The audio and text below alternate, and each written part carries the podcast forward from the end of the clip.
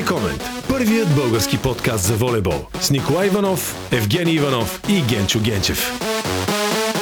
Уважаеми приятели, здравейте на всички в поредният епизод на Волей Комен подкаст. Ние продължаваме американските епизоди, ако мога така да ги нарека. Почваме да си говорим за американската мечта. Сега решихме темата да я погледнем и отвътре, как точно се учи и се занимава човек с спорт в Штатите. И затова решихме да говорим с човек, който може да ни каже много, Антонио Павлов, човек, който има такава агенция и ще бъде доста интересен разговор, предполагам. Наистина, в последно време е, темата е много актуална. Учение обучение и спорт. Мисля, че щатите в това отношение са лидер и просто ние от нашата платформа е хубаво да дадем малко повече информация и яснота на родители и на млади волейболисти, които искат да продължат своето образование и да играят любимата игра. Здравейте и от мен. Да, интересна тема, доста обширна. Продължаваме да, да чуваме какво се случва зад океана с интерес. Към нашия разговор също ще се включи Яни Бозева, която пък ще ни разкаже как е от а, лицето на състезателите, които трябва да учат и да тренират едновременно. Ани състезава вече четвърта година в университетското първенство в щатите и доколкото знам се представя доста добре, една от най-добре представящите се българки в момента в щатите. Нека направо започнем разговора с тях. Представи с няколко думи за нашите слушатели.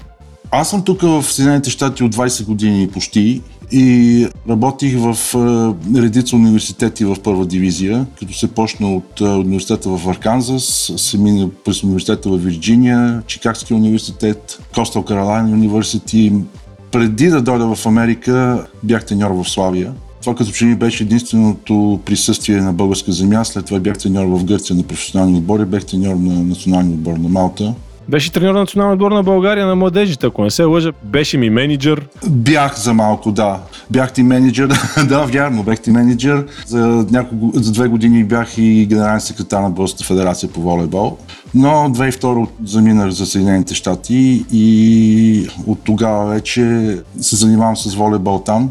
Някъде около 15 години работя в така наречен колежански спорт, колежански волейбол. Много е различно и подхода, и начина, и структурата на колежанския волейбол тук в Съединените щати в сравнение с, да речем, професионални клубове в Европа, защото в Европа не може да говорим за колежански университетски спорт, понеже просто го няма или го има той на съвсем друго ниво. Има ли американска мечта, когато става въпрос за учение и спорт в Америка? Ох, този термин американска смеща според мен е вече малко преекспониран, но да, да, има американска мечта защото образова... образованието в Америка, между другото, е много добро. Там, освен чистото учене, което е като у нас, ти се научаваш да взимаш самостоятелни, информирани практически решения, свързани с специалността, която учиш. Научаваш се да работиш концентрирано и ефективно и най-вече да се научаваш да бъдеш конкурентно способен. Конкуренцията в Съединените щати на всякакво ниво е много, много голяма и това много, много помага и това го казвам не само от наблюдения върху мои състезатели, които са минали през годините ми и са били в а, а, университетите, но от личния ми опит. Аз съм завършил магистратура в Штатския университет в Арканзас и знам как стоят нещата. Самото образование в Съединените щати е много скъпо. Аз тук съм си извадил малко статистика. Средните такси за 2021 година са между 30 и 35 хиляди долара, но това е само за таксите. Те не се включват парите за общежитие и техните общежития нямат нищо общо с тия в студентски град, искам да ви обясня само учебници, помагала, храна, медицинското осигуряване на страховката, така че сложете още 10-15 хиляди долара върху тези 30-35 и умножете по 4 но отново ви казвам, заслужава си много, понеже за да стигнеш американската мечта в 80% от случаите ти трябва да имаш много добро образование. И тези университети в Съединените щати ти го дават. Дори да искаш да се върнеш в България в един момент или в Европа, в което, което е много добре, няма нищо лошо, ти имаш подготовка за нали, академична подготовка, която много дори хора просто могат да мечтаят. Разказахме за американската мечта накратко. Парите са доста непосилни. Само при чуването на тези суми ни става ясно, че не може да ги така да ги дадем. Сега следва логичния въпрос как чрез спорт може да се спечели стипендия за учение в Штатите и каква стипендия може да се спечели? Пълна, частична и какво покрива? Спортната стипендия е може би най-доброто, което един студент в Америка може да си пожелае да получи. Тя покрива абсолютно всичко, за което ви говорих преди малко. Пътя да се стигне до там е доста объркващ, особено за международни студенти. То е объркващо на сметка да това е продължителен. Де. Например, за да започнете да учите в някой университет или този университет да ви обърне внимание тогава, когато ти си кандидат студент, ти трябва да се регистрираш в а, една база данни на Националната колежанска спортна асоциация, която е известна като NCAA която всъщност тази NCA, тя е административната шапка, чадъра на всички университети в Америка. Ще влеза в не много подробности, но все пак хората трябва да знаят горе-долу. Тези, които се интересуват, разбира се, какво ги чака. Регистрация става само онлайн и тя отнема доста време, понеже трябва да се отговори на страшно много въпроси, касащи образованието ти спортната ти история. Още от сега казвам, ако някъде по някакъв начин си подписал професионален договор, честно казвам, по-добре не започва да кандидатстваш там, понеже колежанския спорт в Съединените щати е 100% аматьорски или поне така е на книга, но това е една друга тема. След това има е, изисквания за САД, е, има минимален резултат, който трябва да покриеш, за да можеш изобщо да кандидатстваш за, за някакъв университет. И този резултат, между другото, зависи от крайната ти оценка в дипломата. Колкото по-висока ти оценка от дипломата, толкова по-нисък САД можеш да вземеш. И това е само началото. Аз не искам да влизам в подробности, само да обезкуражавам хората. Но след като го минеш този целият процес, повечето международни студенти, които са и почти всички международни студенти получават пълна стипендия. Стипендия, която в зависимост от университета покрива доларово изражение на някъде между 70 и 80-100 хиляди долара на година. Кои са най-добрите университети в Штатите, когато говорим за волейбол? Не искам да говоря за ранглистата на тази година, понеже заради пандемията много малко университети участваха в шампионата тази година. Мисля, че в първа дивизия са, те са някъде около 320 или 330 университета, участваха не повече от 70, другите бяха си спрели първенствата, но най-добрите университети са концентрирани в Калифорния, университета на Лос Анджелес в Калифорния, Стенфорд, университета на Южна Калифорния, разбира се, Тексас, разбира се, Флорида, Небраска, Penn State, това са горе-долу топ 7, 8, 9, 10, които са най-добрите университети в Съединените щати в момента. От гледна точка на волейбол. Тази година и Александър Николов на Владо Николов сина беше прият в Лонг Бич, които са шампиони два пъти, ако не се лъжа подред. О, да, извинявай, аз говорих за женския волейбол. Да, за момчетата Лонг Бич, Penn State, UCLA, Хавай, това са университетите, които в момента диктуват мъжкия волейбол в колежанска Америка. Знаем, че доста от модата в волейбола, трендовете идват от, наистина от щатите. Американски национален отбор и жени и мъже са еталон за винаги новаторство, нови програми. Може ли да оприличиш нивото на университетското първенство в щатите с някои от първенствата в Европа? Като сила, според теб, къде може да се нареди в Европа? И още един път искам да кажа, тук при нас са професионални, там все пак се води студентски спорт, но аз си мисля, че е на много високо ниво. Абсолютно си прав. Волейбола в Съединените щати, колежанския волейбол е на изключително високо ниво. Изключително високо ниво. Аз съвсем спокойно мога да сложа примерно първите 10 даже първите 20 отбора в женското първенство и първите, може би, 10 отбора, които съвсем спокойно може да играят в серия в Италия. Съвсем спокойно може да играят в първата дивизия на Русия или в първа дивизия в Франция. Нивото в, на, на волейбола и това е между другото много хубав въпрос, понеже много от кандидатите, които, особено които идват от Източна Европа, си казват, е, бе, това е такъв а, колежански спорт, нали, та не може да се очаква да е високо нивото, няма, няма такова нещо. Те са го докарали докарали волейбола до една компютърна лаборатория. Те всичко изследват от скок, размах, как удряш топката, защо трябва да удариш така, дали не се. Да, да не влизам в подробности, но те имат програми, компютърни програми, те имат уреди за почти всичко, което е свързано с волейбол. Имат машини, които бият сервис, имат машини,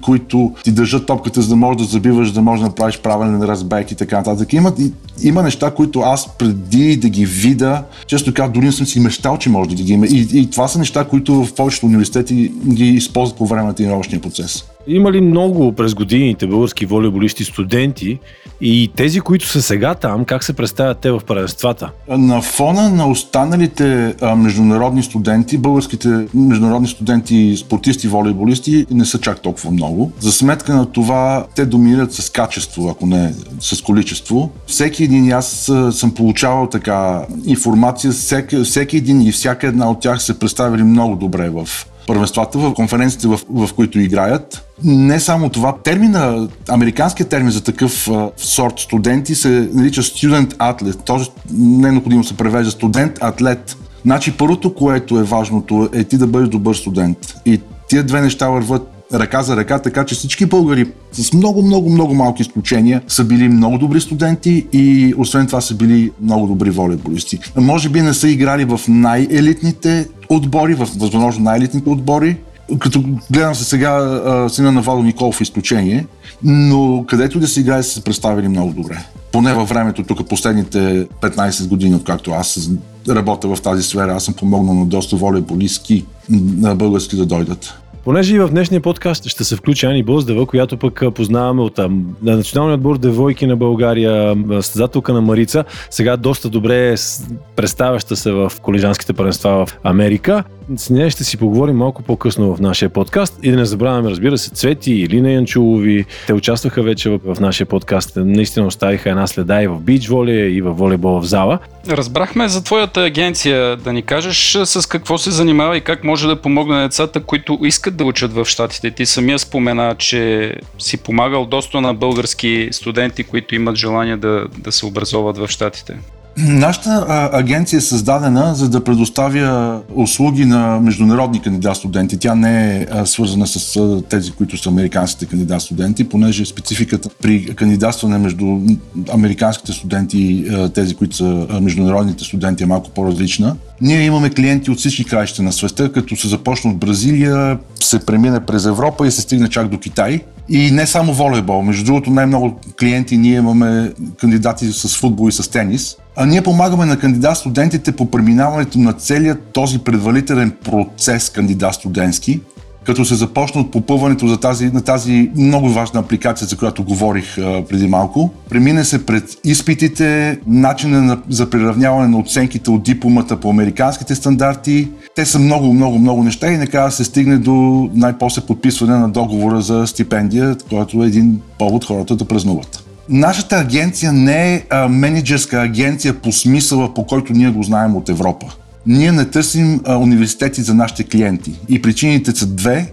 Първо, треньорите в Съединените щати предпочитат да имат изцяло личен контакт с кандидата, особено когато той или тя са международни кандидати. И другото, официалното използване на платени менеджерска агенция е забранено от закона на NCAA. Между другото, това е един закон, който е една книга, която е 600 страници и ти трябва да взимаш те всяка година, за да можеш да, си, да работиш тази работа. Така че а, ние се концентрираме върху това. Разбира се, а, ние помагаме на студентите да, а, с това как да се представят пред а, потенциалните треньори, какво видео, което е част от процеса на представяне, какво видео да покаже, защото всеки треньор иска да каже, да има добре дай да те видя какво правиш, какво можеш. Аз като бях треньор получавах по 30-40 имейла всеки ден. И когато ти изпратят един матч от 2 часа, ти не можеш да го гледаш, понеже то ще мине целият ден. Така че има такива едни неписани закони, които ние също така помагаме. Всъщност, целият такъв предварителен процес по кандидатстване на студентите от гледна точка на спорта и най-вече от гледна точка на академичния процес, сме ние тук да го помогнем, да, да, да, да помогнем на тях аз съм работил, не ти казвам, 15 години вече в тази сфера и имам много, много голям опит от това. Да кажеш името на агенцията и къде могат хората, които в момента се заинтересуваха, къде могат да те намерят във Facebook, вашия вебсайт, името на агенцията? Агенцията е International Athlete Admission. Като отидете в Google, може да го напишете International Athlete Admission и същото имаме веб страница, имаме и Facebook страница, може и директно да, контак, да контактуват с нас през нашия имейл адрес, който е info.iiadmission.com. Така или иначе ние ще пуснем инфо към подкаста ни, евентуално къде хората могат да се свързат с теб. Как са финансирани спортните департаменти в университетите? О, а, преди няколко години аз давах интервю за една телевизия и това беше въпроса, който също ми зададоха. И аз направих така малко изследване. Значи, един среден университет и аз направих а, съпоставка с този университет, в който аз а, взех магистратурата и където работих 4 години в Арканзас, който е един средно голям университет. Значи, бюджетът на атлетическия департамент, на спортния департамент в този университет за една година е малко по-голям от бюджета на Българският олимпийски комитет за 4 години за един олимпийски цикъл. Университетите са невероятно добре финансирани. Материалната база е такава, за каквато даже а, отбори от Италия може да мечтаят. Това ще ви каже и Ани. А, например, Ани в а, техният университет залата е за, мисля, че 8-9 човека, чисто нова. Всичко това се прави с, нали, с няколко идеи. Първо, така по този начин ти популяризираш университета. Американците страшно много се интересуват от колежанския спорт. И те много искат да видят този университет, в който те ще кандидатстват и този университет, който те учат, да е успешен. Освен това, колежанския спорт е една много хубава машина за правене на пари не от волейбола, но спортове като американския футбол, баскетбола, мъжкия и женския, бейсбола, спорт, спортове, които не са много популярни у нас, обаче тук в Америка те са луди по тия спортове.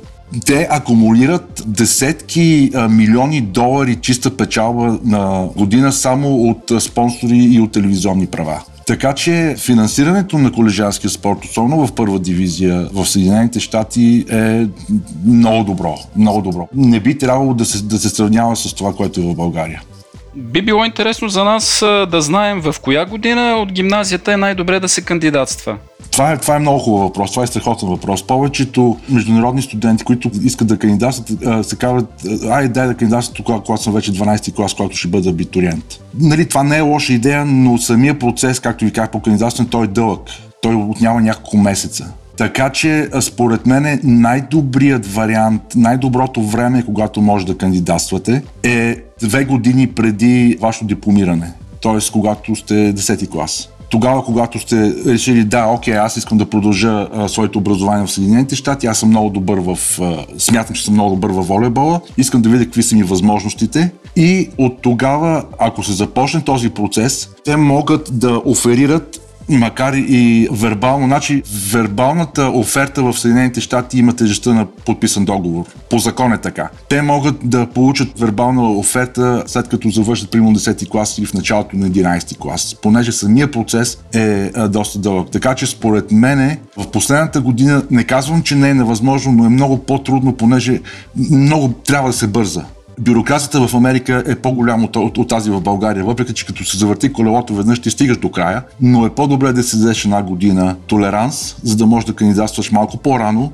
и да можеш да си подготвиш всичките документи, които са необходими и да минеш през целия процес, който отново да казах, че той е малко по-дълъг. Ти имаш ли информация докъде стигна проекта за професионално волейболно първенство на щатите? Ами горе-долу до никъде. Те направиха една такава професионална лига преди, мисля, че някъде към 2010 година, 2011, женска лига, която съществува две години, обаче се оказа, че няма, не, не, не може да събере приходи тази лига. Проблема в Съединените щати е, че всяко момче, което е високо като вас момчета, отива да играе баскетбол или отива да играе футбол, защото там са големите пари огромните пари. Меката на волейбола в Съединените щати е така концентрирана в, на западното крайбрежие, където е Калифорния и Хавай. Малко в Тексас, малко в Флорида. Аз не мога да разбера защо не е толкова популярен този спорт и защо те не могат да направят професионална лига, но до никъде не са до никъде не са, въпреки че волейбола, колежанския волейбол се, се, се наблюдава много. Но всичките добри американски волейболисти,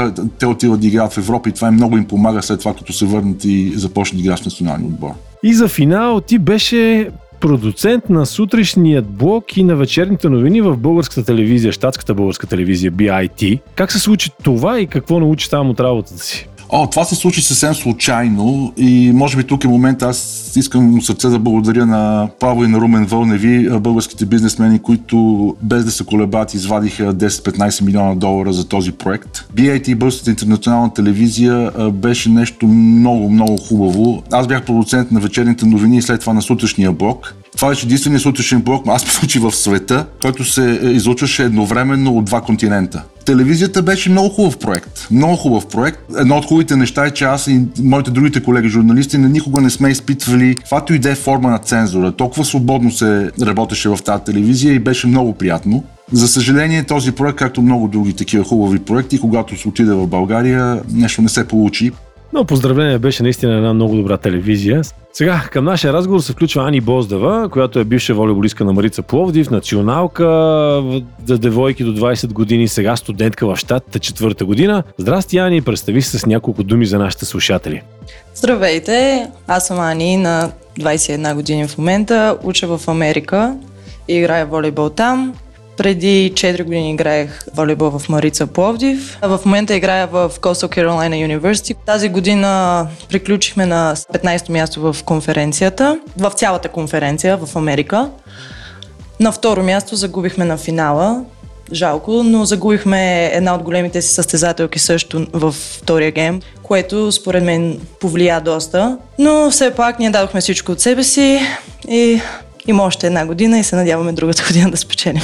Това, между другото, доста голям успех да си 15-ти в щатите, така че поздравления от нас. Ти как разбра за учението в щатите и как се случи този процес при теб? Още в самото начало, когато играеш в Марица, имаш идея в главата ти да отидеш да играеш в щатите или в е, процес там на развитие на твоята кариера прецени, че там е място за теб? Да разкажеш малко за тези неща, как се случиха при теб? Аз имам доста приятели, които заминаха за Америка и те винаги са ми говорили колко е хубаво, обучението им се плаща, волейбол, абсолютно всичко. И аз имах някаква идея в главата си да замина, но не, не бях много сигурна, защото беше ме страх. Все пак е супер далече, аз не съм ходила толкова далече вкъщи, си беше страшно, но с едно момиче, Нейна Иванова, тя играше в Звезди. Двете тогава се захванахме да с процеса и с абсолютно всичко да го направиме заедно. Даже тогава ние си мислехме да отидем в колеж заедно, за да може да сме сами, но в последствие нещата се развиха по различен начин и ние отидохме в различни университети.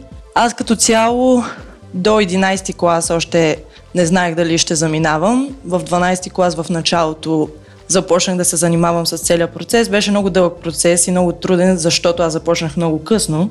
До последно не знаех дали ще заминавам и затова аз не отговарях на много университети, защото не бях много сигурна. И затова първата година аз отидох в Junior College и след това се преместих в университет. Здравей, Ани! Има ли някакво разминаване между това, което беше чувала, това, което очакваше и това, което наистина се случва сега, когато си там? Сигурност първата година беше много трудна. Даже аз имах съмнения мислех се да се връщам. Езика беше много труден в началото, защото те просто си имат различен акцент. И когато почнах да ходя на училище и на класове, на мен ми беше много трудно да ги разбирам в началото и ми трябваше много помощ. Много хора са ми разказвали, че те се грижат за абсолютно всички атлети там. Храненето ни е осигурено, общежитие ни е осигурено, абсолютно всичко ни е осигурено. Това със сигурност нямах никакви проблеми. Очакванията бяха каквито ми бяха казали тук, но със сигурност беше трудно за, заради езиковата бариера. Аз съм учила английски и тук съм ходила на уроци. Просто когато си там и когато трябва да го говориш е много по-различно и ти просто се притесняваш и това ти изиграва лоша шега, но когато имаш приятели, когато треньорите са там и ти помагат с езика, е много по-лесно. Аз намерих приятели много бързо. Мисля, че те разбирам много добре, защото и аз съм имал такива случаи. И Ники, предполагам, че и Генчо учиш едно, а когато отидеш на място е съвсем различно. Но пък ние сме бързо адаптивни. Добре, а тежи ли ти се занимаваш едновременно с волейбол и да учиш? Има ли някакви облегчения за спортистите или всичко е на еднакви начала? Със сигурност е много по-трудно, когато трябва да, учиш и да играеш волейбол, защото в Америка те държат много на обучението. Аз имам график абсолютно всеки ден, за да мога всичко да ми е по график. Когато правя домашна, кога съм на тренировка. Защото ако не си организирам в Америка, няма да успееш с училището, защото е Просто е много работа и когато е особено е нов език за тебе, на теб ти отнема повече време. Аз мисля, че знам какво ще ми отговориш на следващия въпрос, но все пак съм дължен да те питам и за нашите слушатели. Как мечтаеш да се развие кариерата ти като волейболистка? Къде мечтаеш да достигнеш? До какви висоти? Още една година имам в Америка да играя, понеже заради COVID дадоха още една година на всички волейболисти да останат. И след това планувам да се върна в Европа и да си намеря професионален отбор. В Марица Пловдив. Или в Марица Пловдив. Ти с каква стипендия си там? Защото Тони доста обширно сгърна темата.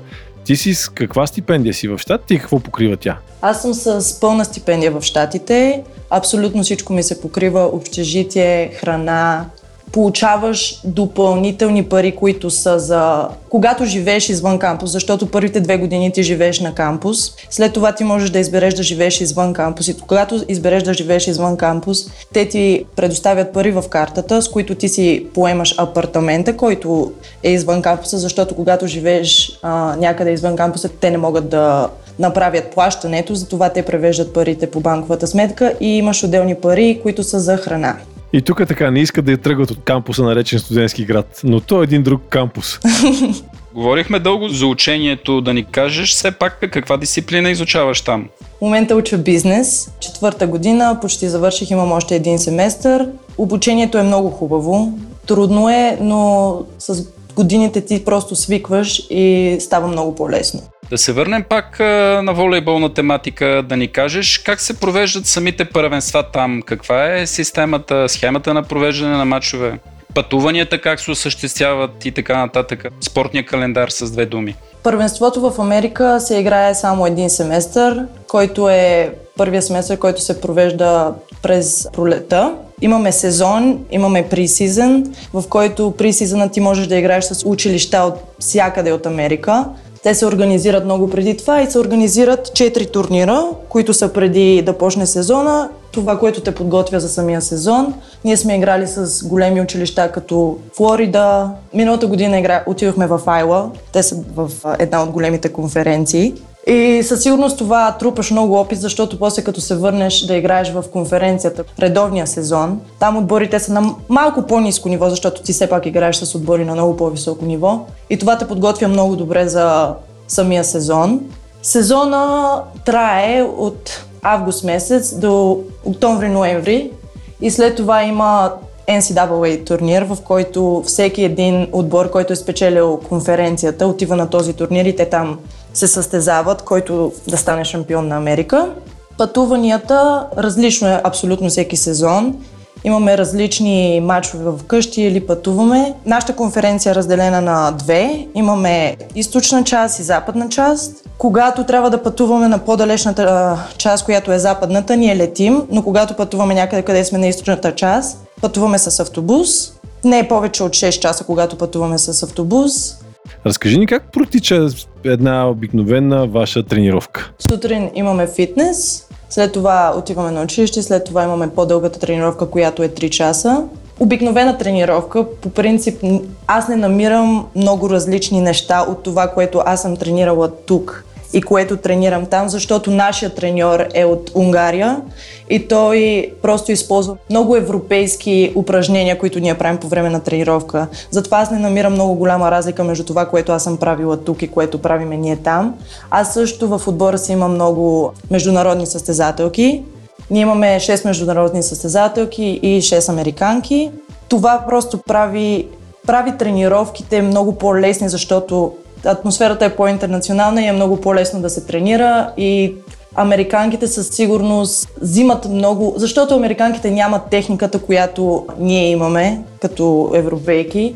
Много пъти те са казвали, че те научават много неща от нас и затова аз много се радвам, че съм в този университет, защото и треньора е от Европа и е много по-лесно. Вие ги учите американките, те използват вашите знания, карчкира ги хваща после и те стават олимпийски и световни. Еми така е горе-долу.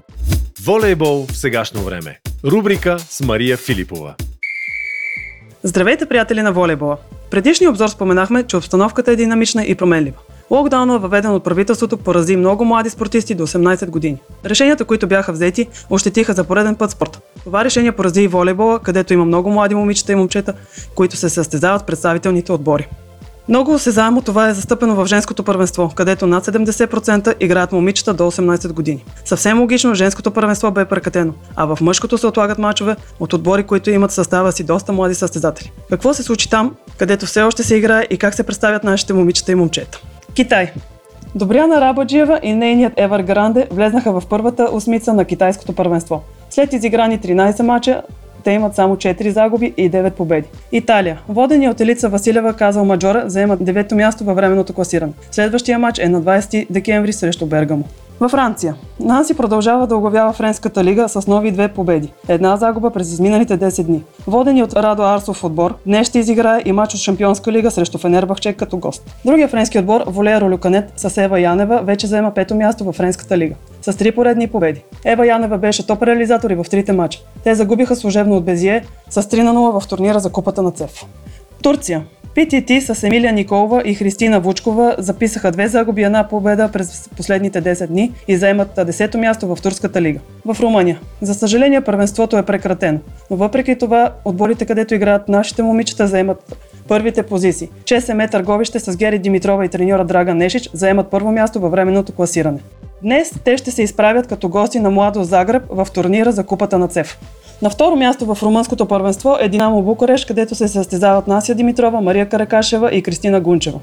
Метал Галът с Съйкова, Бечева и Шахпазова заемат пето място в румънското първенство. В немската суперлига Мира Тодорова продължава с успешните си изяви за нейния Алиан Штутгарт, като постигна три победи и една загуба. Те оглавяват немската Бундеслига. Днес започват и участието си в Шампионска лига срещу Екзашибаши в матч от група Д, като домакини. Там са още отборите на Динамо Москва и Локомотив Калининград.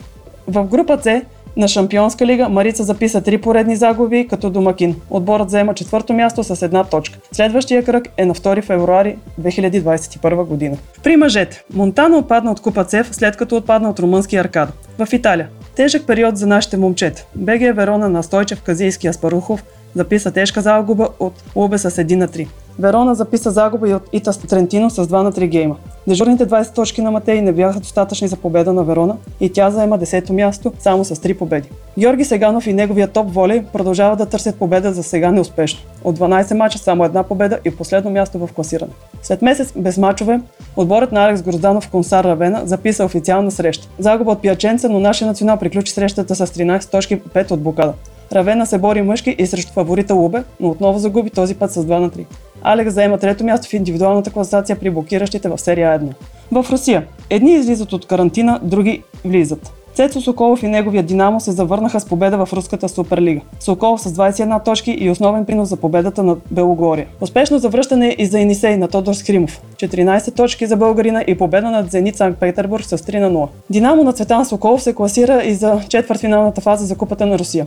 Много спорван матч, Цецо и компания победиха Кузбаск с 3 на 2 гейма. Пореден силен матч за Соколов, който в решителните моменти се показа като истински лидер. 23 точки в неговата сметка и билет за финалната четворка. Локомотив Новосибирск продължава мачовете си без своя старши треньор Пламен Константинов, който е дал положителен тест за COVID-19. Отборът ще бъде воден от неговия помощник Петър Шопов. Енисей на Тодор Скримов с важна победа като гост над факел на Камило Плаче. Сериозни 24 точки, от които 8 маса за родния национал. Контузия в края на петия гейм умрачи доброто представяне на Скримов. Фестивал на начални удара си устроиха двата отбора за 5 гейма. 30 директни точки, 13 за Факел и 17 за Енисей. И именно сервизът беше в основата за победата на Енисей. В Полша. Виктор Йосифов и Николай Пенчев и техните отбори продължават да са в дъното на таблицата. Черат на Йосифов е на 11 място с 4 победи и 9 загуби. Купрум на Пенчев е на 12 място с 3 победи и 10 загуби. Това беше за изминалите две седмици от нас. Очаквайте ни скоро пак. Изключително интересен разговор отново в Волейкомен подкаст. Даже ми се кандидатства в Америка малко да поиграя и аз там. Момчета, вие? Ами наистина получихме доста изчерпателна информация от нашите гости. Дано да бъдем от полза на младите хора, на техните семейства, да знаят каква е технологията, да знаят какво да очакват там и по-лесно да премине този адаптивен период при кандидатстването или при вече отиването да се обучават в щатите. Пушка ти кой университет си си избрал? Някой по-на студено, аз съм студенолюбив. Нещо към Аляска нагоре ще ми е идеално. Всички искат в Хаваите, пушката иска към Аляска. Мисля, че ще приемат, обаче трябва някакви други документи да попълваш. Е, ще се наложи, но мисля, че ще се справя. И аз се надявам най-накрая да обърнем този процес, не ние да учим американците, те после да ни бият, ами да се учим от тях и после да ги бием ние. Не е лоша идеята, не е лоша идеята да слушате Волейкомен подкаст всяка втора сряда в страницата на Волейкомен във Facebook или на volleycomment.bg. Волейкомент – първият български подкаст за волейбол с Николай Иванов, Евгений Иванов и Генчо Генчев.